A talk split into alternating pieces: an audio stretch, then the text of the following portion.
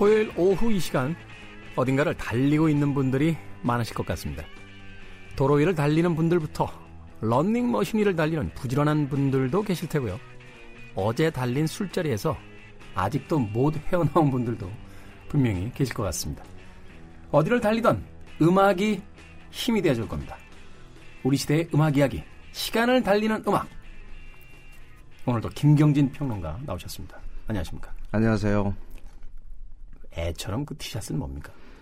남 말하실 처지는 아닌 것 같은데. 어, 핑크 플로이드. 예. 어, 제가 이거 입고 있는 이거는 저 호주에 갔다 오신 분이 선물해 준 건데. 이쁜데요, 캥거루? 그렇죠. 네, 네. 어, 한껏 자랑하고 있었는데 영국에서 사온 핑크 플로이드 티셔츠에 밟혔습니다. 어, 멋있는데요? 네. 핑크 플로이드의 그 앨범 자켓 그 순 아니고 그 72년 투어 투어 포스터를 가지고 뭐, 예. 아, 그 Dark Side of the Moon 네. 발표한 이후에 그 투어를 이야기하는 거군요. 그렇죠. 어, 멋진데요. middle, 탐내지 마세요. middle 사이즈 하나 없습니까? 사람이 이제 그 자신의 어떤 헤어스타일, 뭐 장신구, 뭐 옷차림 이런 걸 이제 캐릭터를 드러내는데 그렇게 이제 그 뮤지션들 티셔츠 입고 이렇게 다니면 네. 주변 반응이 어때요? 저는 그냥 내내 이런 것만 입고 다녀가지고 음, 그냥 그러려니 하는 것 같아요. 내내 그런 것만 입고 다녀서. 네. 제가 최근에 이 KBS에 녹음하러 올라오다가 충격적인 이야기를 들어서 네. 제가 그 체게바라 티셔츠를 입고 이렇게 로비를 지나오고 있는데 미니롱 PD라고 있어요 KBS에 미니롱 PD가 어 오랜만이야 어 잘 지냈어요 하고 인사하는데 제 티를 이렇게 보더니 아직도 애처럼 이게 뭐야 그래서 제가 어 순간 당황하면서 네. 어 이제 이런 티셔츠들과 작별해야 되나 고민하고 아. 있었는데 굳이 뭐. 네. 그냥 살던 대로 사는 네. 거로 네. 김경진 씨를 보니까 아, 마음이 푸근해졌어요. 아, 올해 50인데 핑크 플로이드 1972년 투어 티셔츠 입고 나타나셨습니다.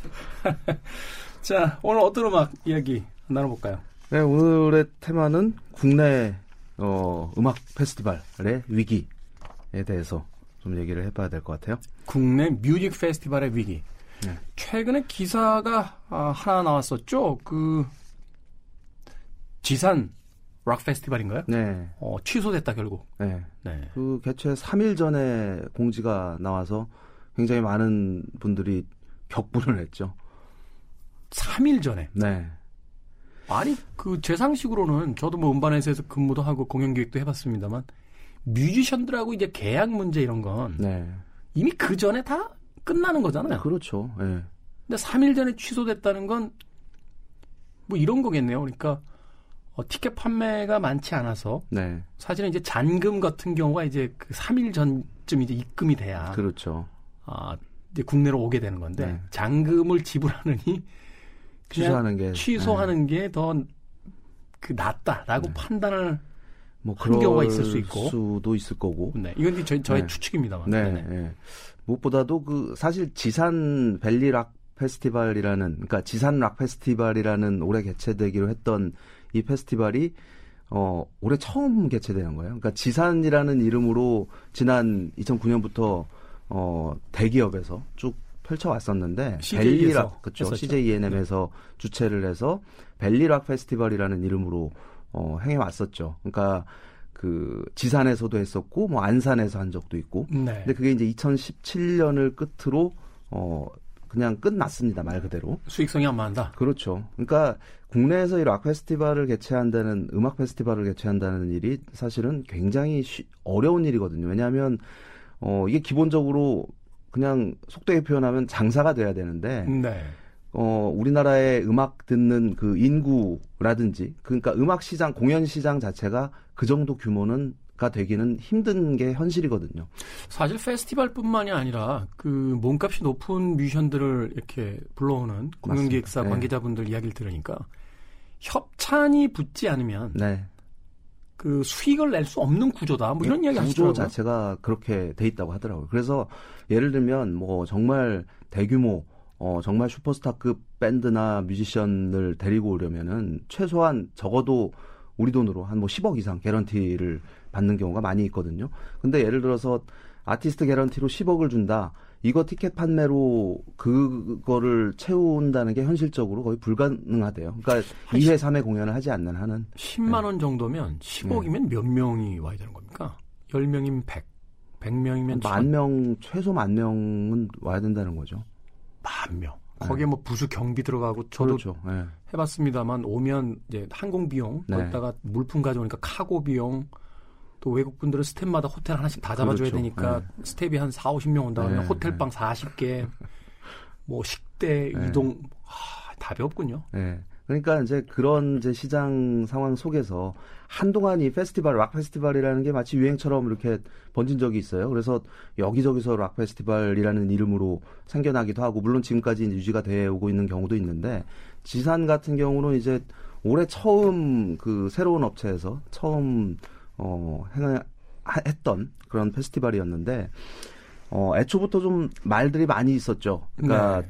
어, 라인업 그부터 해서 여러 가지 그 진행 상황 자체가 어, 많이 삐걱대고 있던. 그래서 심지어는 어떤 그 관객들은 몇 달 전에 그 그런 댓글들을 여럿 봤는데 한국의 파이어 페스티벌 되는 게 아니냐. 뭐 이런 이야기까지 할 정도로. 그 파이어 페스티벌이 굉장히 유명한 그 페스티벌이잖아요. 뭐 음. 그렇죠. 엄청난 광고를 하고 네. 그 최고의 숙식을 제공하면서 네. 최고의 경험이 될 것이다라고 했는데 결국은 사기극이. 되면서 네. 그, 그 주최한 사람이 감옥 갔다는 지금 걸로 알고 구속이. 돼 있어. 근데 지금도, 그, 네. 그것도 재밌는 게 그 사람이 그 빌리 맥팔란드라는 인물인데 아주 젊은 사람이에요. 근데 이제 말씀하신 것처럼 어 정말 초호화 화려한 그 페스티벌을 어 지향을 약속했죠. 하면서 예. 네. 그래서 뭐 이거는 페스티벌이 아니라 정말 새로운 어떤 삶의 그 수준을 올려준다 이런 식으로 이제 광고를 했던 거죠. 일급 모델들을 끌어들여서. 근데 티켓 가격이 그 싼 게 4,000불. 싼 게 4,000불이었고 비싼 게 뭐 2만 5천 불까지 간 2만 것도 5천 있었대요. 불 예, 예, 예. 페스티벌 티켓이 그렇죠. 예. 3일권이.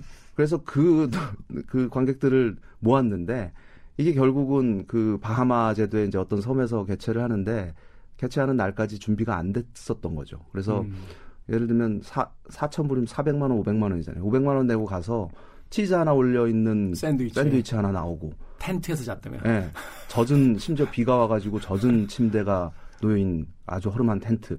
뭐 이제 이런 식으로 돼서 결국은 쫄딱 망하게 됐고 이 사람은 구속이 됐는데 보석금 내고 석, 석방이 됐어요 또. 네. 근데 왜 또 구속이 됐냐면 그때 그 티켓을 산 사람들 관객들 정보를 가지고 있잖아요. 그렇죠. 여기다 또 사기를 친 거죠. 그래미 시상식에 어, 티켓을 팝니다. 또는 뭐 테일러 스위프트의 어떤 공연 VIP석 어, 판매를 합니다. 그러니까 이건 말 그대로 완전히 사기였고 결국 이걸로 해서 지금 들어가 있는 상태입니다. 잠깐만요. 그러니까, 지, 산락 페스티벌 하다가 네, 얘기가 좀 샜네요. 아, 지산 락 페스티벌이 그렇다는 건 네, 아니고 네, 네, 네. 전제를 하고 네. 어찌됐건 이 지산 락 페스티벌이 사실은 그래서 음악 관계자들 사이에서 그 행사 진행에 대한 정보들을 좀 듣고 나서 네, 사실은 좀 예견을 좀 했던 사람들이 좀 있었잖아요. 그렇죠. 이거 예. 그 개최되기 쉽지 않을 거다라는 이야기들을 네. 어떤 문제들이 있었던 겁니까? 일단은 아티스트 섭외 문제가 큰 부분이었을 거고 사실은 수많은 페스티벌이 개최가 되지만 관객 입장에서 내가 내 돈을 내고 그것도 싸지 않은 돈을 내고 티켓을 구매하기까지 어떤 포인트에가 이제 이 selling point였느냐 하면은 결국은 아티스트거든요. 어떤 아티스트가 그렇죠. 오느냐. 헤드라이너 또는 어, 서브 무대에서라도 내가 좋아하는 아티스트가 있으면 그 페스티벌에 가, 가는 건데 이번 그 지산락 페스티벌 같은 경우는 그렇게 관객들을 끌만한 아티스트가 없었어요. 결국은 섭외력 자체가 어, 부족했다라는 게 이제 애초부터 문제가 됐었고 네. 그리고 이제 그 외에 이제 부대 부가적인 여러 요소들이 있잖아요. 예를 들어서 교통이라든지 숙박이라든지 또는 그 현장에서의 어떤 안전의 문제라든지 그렇죠. 또뭐 이제 음식도 있어야 되고 네. 그렇죠. 예. 락 페스티벌 갈 때마다 제가 항상 불만인 건 이제 화장실 문제. 네, 네. 네, 이런 것들. 네. 무대 시설. 그런 여러 문제들이 결국은 다 돈과 직결이 되는 문제이기 때문에 돈과 인력, 시간. 근데 이게 이런 준비가 바탕이 전혀 안 돼 있는 상태에서 어, 이게 의욕만 가지고 되는 일이 아니잖아요. 그렇죠. 그러니까 계속 그냥 추진을 하면서 뭔가 내부적으로도 고민이 많았겠죠. 근데 결국은 어찌 됐든 이렇게 취소가 되는 상황까지 이르 렀습니다. 예. 주최한 제작사 쪽의 이야기를 들으니까 그 거기에 대한 어떤 정보에 대한 이야기를 들으니까 실제로 이 페스티벌을 그 해봤던 스탭들이 거의 전무한 없었다고, 상태에서 네. 이것을 이제 무리하게 강행하다 보니까 네. 아, 이런 문제들이 이제 생겨났다라는 네. 이야기를 하더군요. 사실은 이제 인천에서 열리는 이제 펜타포트 락 페스티벌하고 네. 그 대기업이 이제 스폰으로 들어왔던 이제 지산 그때도 이제 지산으로 시작했던 것 같은데 네. 지산 밸리 락 페스티벌 같은 경우가 이제 양분하면서 그렇죠. 페스티벌에 어떤 전성기가 왔다라고 네. 했었는데 네. 올해 뉴스를 보니까 많은 페스티벌들이 취소되고 있고요.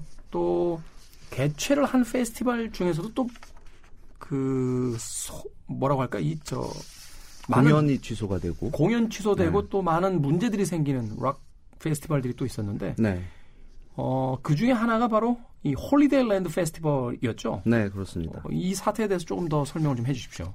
예, 지난주 말이었죠. 인천에서 그 홀리데이 랜드 페스티벌이라는 올해 이제 3회째를 맞은 페스티벌이었는데, 어, 그 페스티벌 시작하기 며칠 전에, 어, 허라는 아주 또 최근 굉장히 인기를 얻고 있는 이 뮤지션이 원래 올라오기로 돼 있었어요. 근데 네. 어, 허의 공연 취소가 발표가 됩니다. 그러니까 그 이 공연 이 아티스트를 보기 위해서 티켓을 산 사람들 입장에서는 그리고 어 교통 지방의 경우는 숙박과 교통 예약했을 예, 테고. 예약을 해놓은 상태에서 갑작스레 이 취소, 취소 통보를 받으니까 굉장히 황당한 상황이 펼쳐진 거죠. 그래서 이게 지금 어떻게 된 일이냐 막 그러고 있는 와중에 어, 페스티벌 시작하고 또 예정돼 있던 여러 아티스트들이 갑자기 공연이 취소가 되는 상황이 펼쳐진 거예요. 그래서 그러니까 페스티벌이 네. 시작된 뒤에 그렇죠. 예. 그래서 앤마리라는 아티스트가 공연 취소가 됐고 뭐 우리나라의 빈지노라든지 어 이런 여러 아티스트들이 그냥 속속 공연 취소가 공지가 되면서 어 페스티벌장 자체는 그냥 거의 아수라장으로 변했다고 합니다. 이게 이제 주최 측에서는 날씨로 인한 악화된 날씨로 인해서 안전상의 문제 때문에 부득이하게 취소하게 됐다라고 이제 발표를 한 상태죠. 예. 그래서 지금 뭐 엄청난 뭐 환불 소동 뭐 굉장히 또 그 인터넷상에서 여러 가지 이제 이야기가 나오고 있는데 또 아티스트 입장에서는 어 이게 또 주최 측에서 얘기하는 것과 또 다른 얘기를 하고 있고 지금 이 부분이 이제 네. 앤마리 쪽하고 그 홀리데이 랜드 페스티벌 쪽하고 이제 말이 안 맞는 건데 그렇죠. 그죠? 뭐 앤마리는 하려고 했는데 주최 측에서 못 하겠다. 네. 뭐 그러니까 주최 뭐 측에서는 그런 뭐- 이야기를 좀 각서를 써야 된다고 했다고. 예, 주최 네. 측에서는 또 뮤지션이 안 하겠다고 했다. 뭐 그렇죠. 이게 좀 네. 말이 엇갈리는 거잖아요. 예. 그래서 어. 뭐 뭐가 사실인지는 모르겠지만 어찌 됐든 어 기본적으로 이 행사를 진행하던 진행하는 주최 측에서 책임을 피할 여지는 없는 거죠.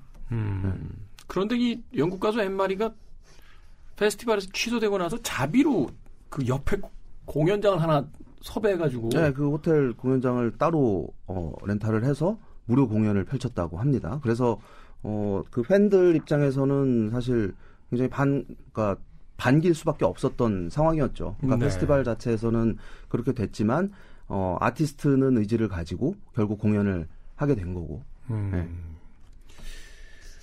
또 하나의 에, 락 페스티벌이죠. 이제 부산 국제 락 페스티벌인데 네, 이게 이제 계속 지금까지 이제 무료로 열리다가 네, 올해부터 이제 유료 전환이 됐어요. 그렇죠. 예. 근데 여기서도 문제가 있지 않았습니까?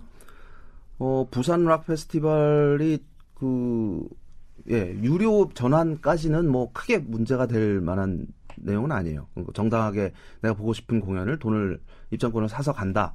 근데, 어, 재밌는, 재밌다고 표현하면 그렇지만, 애초에 이제 System of a Down이라는 그 아주 강렬한 음악을 하드코어 그 밴드. 예, 하드코어 네. 밴드가 이제 예정이 돼 있었어요. headliner로. 근데 이게 결국 어, 에이전시 사기라는 게 밝혀졌고 어, 참 굉장히 황당한 상황이었던 거죠. 네. 그래서 결국 부랴부랴 이제 그 섭외를 하고 한 끝에 부산 락 페스트 국제 락 페스티벌이라는 이름의 페스티벌이잖아요. 근데 headliner가 G.O.D로 결정이 됐습니다. 어, G.O.D는 다들 아시다시피 락하고는 관계가 없는 음악을 하는 팀이잖아요. 아니 그러니까 네. 락하고 관계 없는 것까지는 그러려니 하겠어요. 네. 왜냐하면 최근에 이제 락 페스티벌 또 해외에서도 사실은 그렇죠. 락 네, 페스티벌이라고. 하는데 네. 우리가 알고 있는 이제 전통적인 장르의 어떤 락 음악이 네. 아닌 팀들도 이제 headliner로 올라오는 경우가 네, 있으니까. 그렇습니다. 그런데 여기서 이제 문제는 이게 국제. 네. 라고 해서 이제 외국 뮤지션들을 데리고 온다라고 하는 페스티벌인데 네. 헤드라이너면은 이제 그날 티켓을 이 사람 때문에 사는 거잖아요. 그렇죠. 간판인 셈인데. 예. 근데 G.O.D가 이제 올라가니까 네. 이게 사실은 티켓을 미구매한 사람들 입장에서는 그러니까. 좀 사기당한 기분이 들긴 들겠네요. 네, 네. 사실은요, 제가 이거 그 부산 국제락 페스티벌 이틀째 네. 일요일 날 네. 공연을 보러 내려갔어요. 네. 근데 이틀째 이제 둘째 날에 헤드라이너는 이제 영국의 케미컬 브로더스라는 그 electronic 계열의 뮤지션인데 그 공연장에 이제 헤드라이너 사진 두 개가 같이 붙어 있는데 네. 어색하긴 좀 어색합니다. G.O.D와 네. 케미컬 브라더스가 같이 붙어 있는 이 그 포스터를 보면서 네. 뭘까 좀 씁쓸하다 하는 저도 뭐 G.O.D 굉장히 좋아합니다만 네.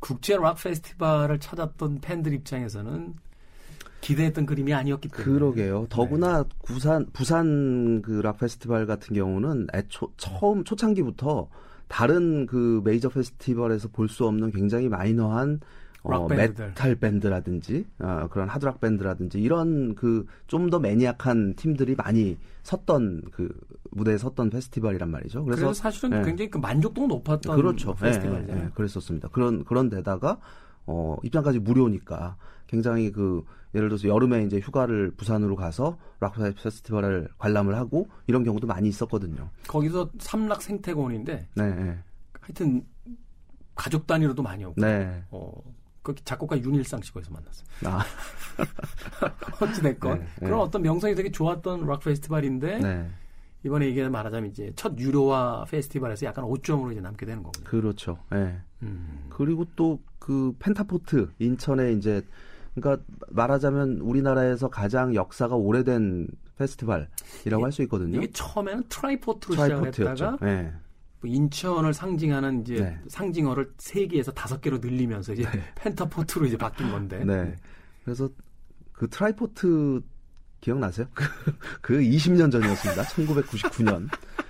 야, 그 폭우 속에서 제가 왜 웃는지 네. 아마 청취자분들 잘 모르실 텐데 네. 아, 무대가 떠내려갔습니다. 네, 비가 너무 와서 네, 어마어마했죠. 그래서 정말 여기서 혹시 죽는 거 아니야? 이런 생각까지 할 정도였는데. 사실 그 우드스탁 페스티벌이라고 하는 이 페스티벌의 전설적인 그 공연장 뒷이야기를 들어봐도 네. 그 전선이 이제 비에 하도 젖어가지고 걸어다닐 때마다 이 찌릿찌릿 전기 전기를 느꼈다라고 하는데 Triport 때 그랬던 것 같아요. 네, 그렇습니다. 그때 그 Deep Purple이 무대에 섰었고 Dream Theater가 있었고 네. 정말 라인업은 굉장히 화려했고 훌륭했죠. 공연 자체도 굉장히 만족도가 높았어요. 근데 결국 이제 그 비 때문에 둘째 날 이 게 네, 취소됐죠. 취소가 될 네. 수밖에 없었던 상황이었는데 어쨌든 그 Triport 락 페스티벌을 시작으로 아 한국에서도 이런 그 여러 아티스트들을 한 페스티벌에서 이렇게 볼 수가 있겠구나 그 시대가 이제 시작이 됐던 거고 이후에 이제 펜타포트로 변경이 되고 나서도 어 굉장히 그 비교적 만족도가 굉장히 높았던 페스티벌로. 어 운영이 돼 왔어요. 그리고 근데 자리도 잘 잡혔고. 그렇죠. 예. 그래서 이제 어느 정도 확고하게 자리를 잡아 가고 있던 상황이었는데 올해 그 주최사가 바뀝니다.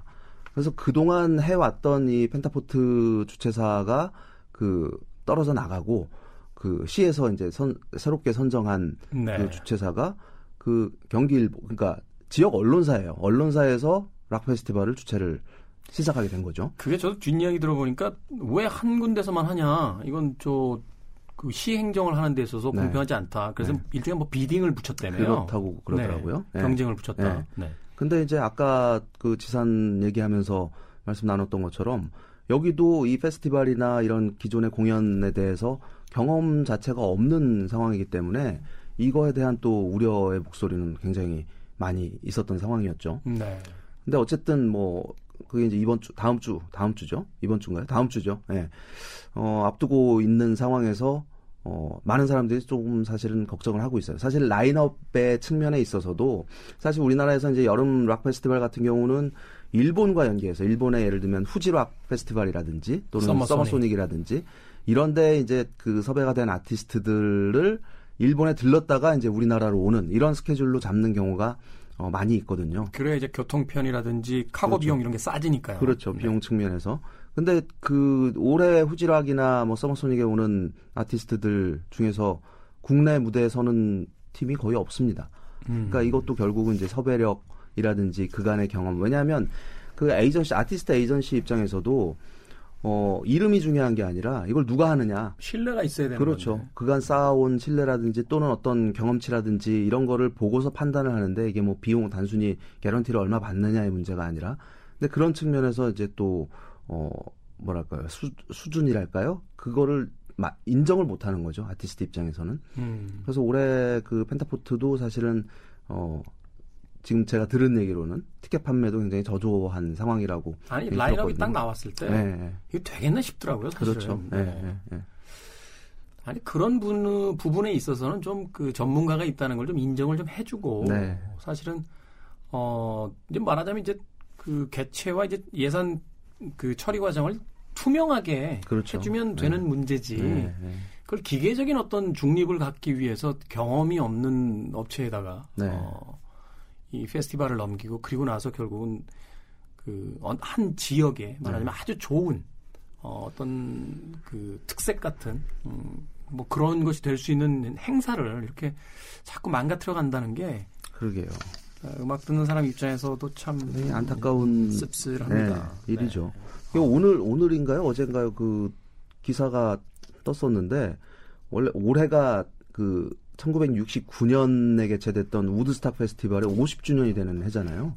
미국에서도 취- 취소됐죠. 네, 그 50주년 우드스탁 50이 행사가 원래 예정이 8월 15일, 16일 이, 네. 즈음이었는데 보름 전에 지금 취소가 된 상황이에요. 참 그러니까 이게 어떻게 이거를 이야기를 해야 될지.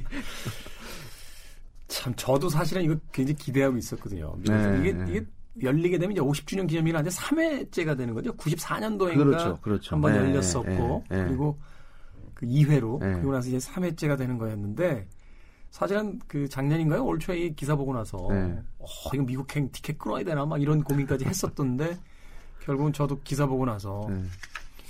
근데 봄에 봄부터 좀 그런 문제 제기성 기사들이 많이 있었어요. 그러니까 그 후원을 약속했던 일본의 덴츠라는 회사가 광고에서 어, 예. 그걸 뺐고 그래서 그걸로 인해서 좀 입은 타격이 좀 있었고 그래서 이게 과연 제대로 개최될 수 있을 어, 있겠느냐 이제 이런 이야기들이 있었는데 결국은 어, 취소가 됐고 사실 댄츠가 빠지고 나서 그 어, Jay-Z라든지 좀 headliner급 뮤지션들이 나 참석 안 할래. 그러니까 뭐 이런 이제 발표를 한 경우가 많이 종종 있었거든요. 근데 네. 결국은 이제 취소까지 이르게 된 거죠. 근데 조금 다른 시선으로 보는 그 분들도 있더라고요. 말하자면 어 이제 락 음악 자체의 퇴조. 네. 어 최근에 이제 black music이라고 하는 소위 그 힙합이라든지 이제 흑인 장르의 음악들이 어 많이 그 인기를 얻게 되자 네. 이제 락 페스티벌 자체가 몇 년 전부터는 사실 이제 수명을 거의 다 한 거다. 그렇죠. 지금의 아. 락 페스티벌이라는 게 락 음악을 듣는 페스티벌이 아니잖아요, 사실은. 그렇죠. 실질적으로 봤을 때는 결국 힙합 뮤지션들이나 아니면 electronic 계열 아니면 팝 뮤지션들 이런 팀들이 오히려 비중은 더 높아진 그런 상황이었는데 사실 electronic만 해도 electronic 락이라고 이제 붙여서 네, 그렇죠. 락 네. 계열로 이제 넣어주긴 하는데 네.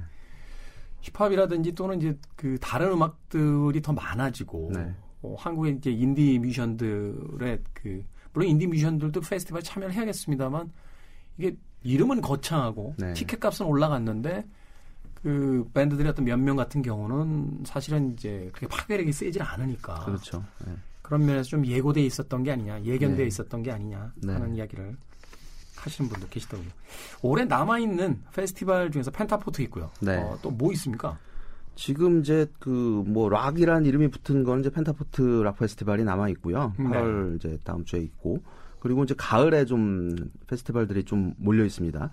그러니까 Grand Mint 페스티벌이라는 이 페스티벌 이- 의외로 그 관객들이 충성도가 세더라고요. 선전을 하고 있죠. 그러니까 네. 이 페스티벌이 아마도 지금 그 우리가 그 즐길 수 있는 페스티벌 중에서 가장 관객 충성도가 높고 또 손해를 안 보면서 하는 예, 그런 그러니까요. 페스티벌. 이 락 페스티벌은 네. 좀 그 맥주 먹으면서 이렇게 막 머리 흔들면서 해야 될 것 네. 같은데 이 Grand Mint 페스티벌은 뒤에 돗자리 깔아놓고 네. 피크닉 예, 나가듯이 와인 네. 한병 들고 가서 네, 이렇게 네. 편안하게 즐기는 그런 음악들 위주로 돼 있어서 네, 그렇습니다. 가족 단위로 네. 오시는 분들도 많고 그렇죠. 예. 네. 그래서 그렇군요. 이 브랜드 자체로 이제 자리매김을 확고하게 한 상태고 그래서 뭐 무대에 어떤 아티스트가 오느냐가 중요한 게 아니라 그 자체 분위기 그리고 그 국내에 이제 좀 그 실력 있는 인디 뮤지션들이 굉장히 그 무대에 많이 서기 때문에 어 말씀하신 대로 가족 단위로 그냥 가서 모르는 음악이어도 들으면서 충분히 즐길 수 있는 그런 페스티벌로 자리매김을 했습니다. 그리고 어 10월에 그 홍대 지역에서 이제 어 클럽들을 중심으로 펼쳐지는 그 잔다리 페스티벌이라는 잔다리 페스티벌. 네, 행사가 있고 재즈 페스티벌이 두 개가 있어요. 그 역시 굉장히 오래된 어, 그 가평의 자라섬에서 개최되는 자라섬 재즈 페스티벌이 있고 이, 이 페스티벌 참 멋있잖아요. 그렇죠. 호반에서. 네. 여기도 정말 그냥 말 그대로 피크닉 가서 네. 충분히 즐기고 올 수 있는 그런 페스티벌이라고 할 수 있죠. 그리고 서울숲에서 개최되는 서울숲 재즈 페스티벌이 네. 또 어, 있습니다. 전문가가 콕 하나 찍어준다. 어디 가면 되겠습니까?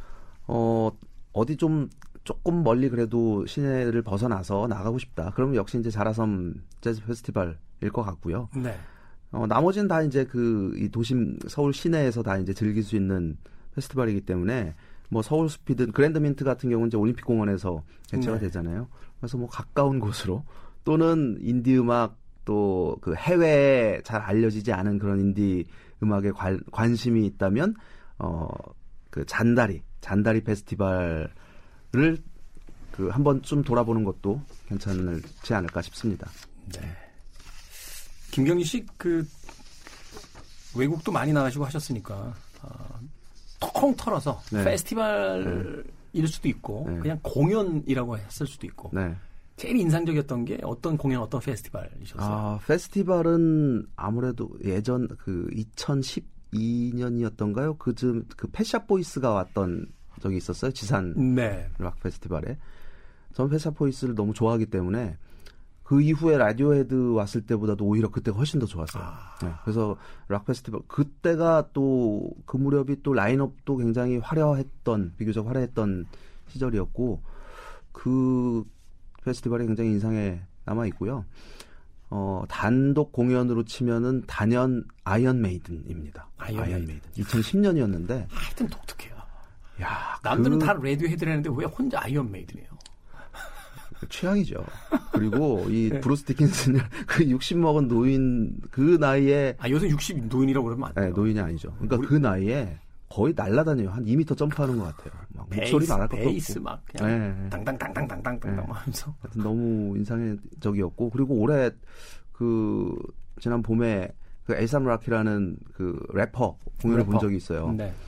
아마도 관객 평균 연령이 한 23세 정도 됐던 것 같아요. 그래서 내가 여기 있어도 되나 굉장히 좀 민망한 상태에서 네. 공연을 봤는데 마치 옛날에 메탈리카 처음 내한 공연 했을 때 그 모습이 관객석에서 연출이 되더라고요. 그러니까 힙합 지금은 락의 시대는 아니고 힙합의 시대. 힙합의 이 비트와 이 랩에 사람들이 저렇게 열광을 하는구나 젊은이들이 음. 굉장히 인상적인 공연이었습니다. 공연장에서 사실 그런 모습 볼 때 짜릿하잖아요. 네, 짜릿하죠. 저는 예전에 그 림프 비스킷 왔을 때 티켓을 이제 그 standing 표를 못 구해가지고 2층에서 이렇게 보는데 네. 1층에 이제 빡빡하게 사람들이 서 있다가 이제 기타 음이 쨍 하고 울리니까 네. 제 추산으로는 한 몇천 명 됐어요. 동시에 머리가 돌기 시작하고 네, 네, 네. headbanging을 하는데 와 장관이더라고요. 어, 그 공연도 있었고 저는 그래도 역시 기억에 남는 건 99년도 트라이포트예요. 네. 네. 예, 비를 얼마나 맞았는지 사람이 비를 맞다 죽을 수 있다는 걸 그때. 그때부터 우리나라 이 락 페스티벌은 사실 네. 비의 저주가 껴서 맞아요. 네. 필수품이잖아요. 장화하고 비옷은 그렇죠. 항상 네.